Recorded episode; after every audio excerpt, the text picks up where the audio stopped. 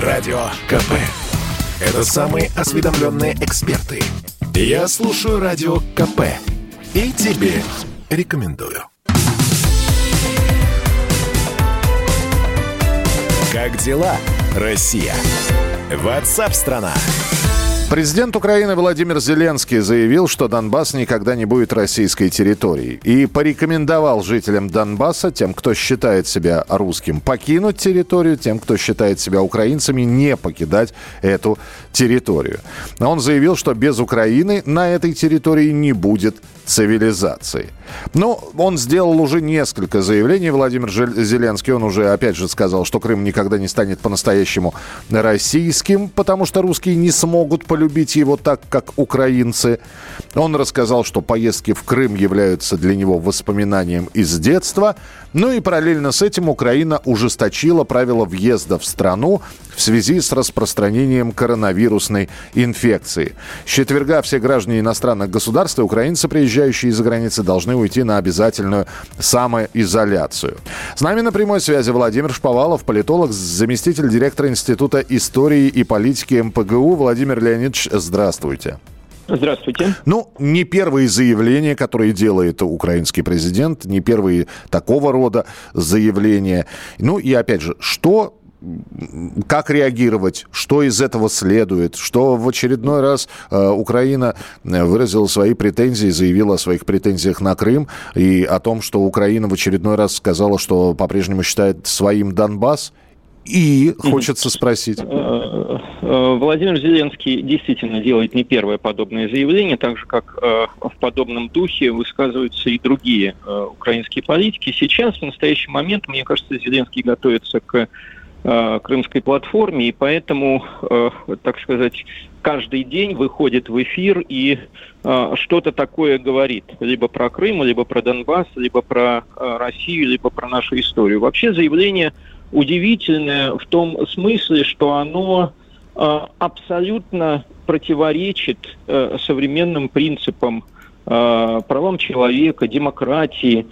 И я думаю, что само это заявление может быть основанием для привлечения господина Зеленского к какому-нибудь судебному трибуналу, поскольку фактически речь идет, заметьте, он не говорил о гражданах России, он говорил о русских. То есть э, речь э, идет о, так сказать, сегрегации по этническому принципу и о возможной депортации. И э, надо полагать, что если вдруг Украина сможет захватить, я думаю, что это, этого не произойдет, но давайте представим себе, что Украина захватывает какую-то часть Донбасса, а, конечно, сразу последуют депортации и репрессии в отношении всех тех, кого Зеленский не считает украинцами. К слову сказать, русских достаточно много и на Украине. И, по всей вероятности, следующим шагом Зеленского станет требование русских убраться из Украины,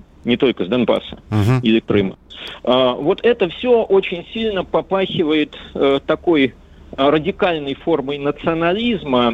Был такой а, украинский, так сказать, идеолог украинского фашизма Дмитро Донцов – Э, который выдвинул идею интегрального национализма, примерно, э, так сказать, в одно время, немножко позже, э, в сравнении с Адольфом Гитлером. Вот мне кажется, что Зеленский, несмотря, так сказать, на свое происхождение и свой прекрасный русский язык, Владимир Зеленский идет по пути такого радикального национализма. Угу. И, конечно, опять западное сообщество промолчит, не заметит этого явного нарушения попрания прав и свобод со стороны президента страны. Это же не какой-то политик оппозиционный или журналист или блогер высказал такую мысль. Ее высказал президент страны.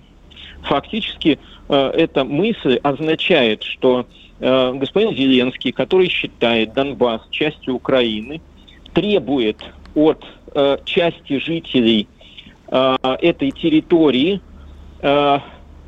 убраться с этой территории только потому, что они являются русскими. То есть являются представителями конкретной этнической группы. Это существенно дальше, чем закон, он существенно дальше пошел, чем закон о корен, э, коренных народах. Потому что это фактически э, э, грубейшее нарушение прав Э, представителей конкретного народа. А скажите мне, пожалуйста, вот вы упомянули, что, э, да, можно вспомнить э, те, ту же самую Прибалтику, деление граждан на неграждан. Там, правда, до депортации дело не дошло, но э, ведь можно создать такие условия, что человек самодепортируется. И тем не менее, вот у меня вопрос, а почему вот вы говорите, что Запад этого не будет замечать? Э, ну, и я понимаю, что им удобно это не делать, но... Заявление это было сделано и распространяется сейчас посредством массовой информации.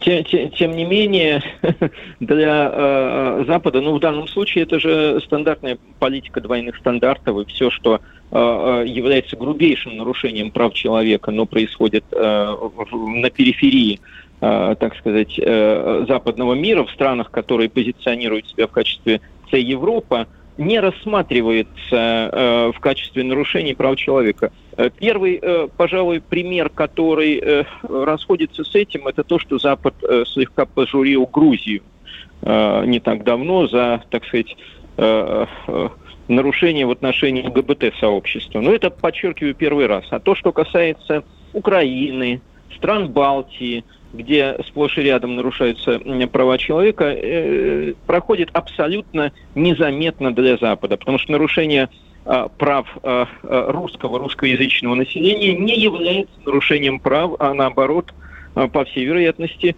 будет засчитано в качестве важной и полезной правозащитной деятельности со стороны господина Зеленского. А, такая, э, такое складывается ощущение. Спасибо большое. Владимир Шаповалов, политолог, заместитель директора Института истории и политики МПГУ, был у нас в прямом эфире. Радио КП. Это самые оперативные новости. Я слушаю Радио КП и тебе рекомендую.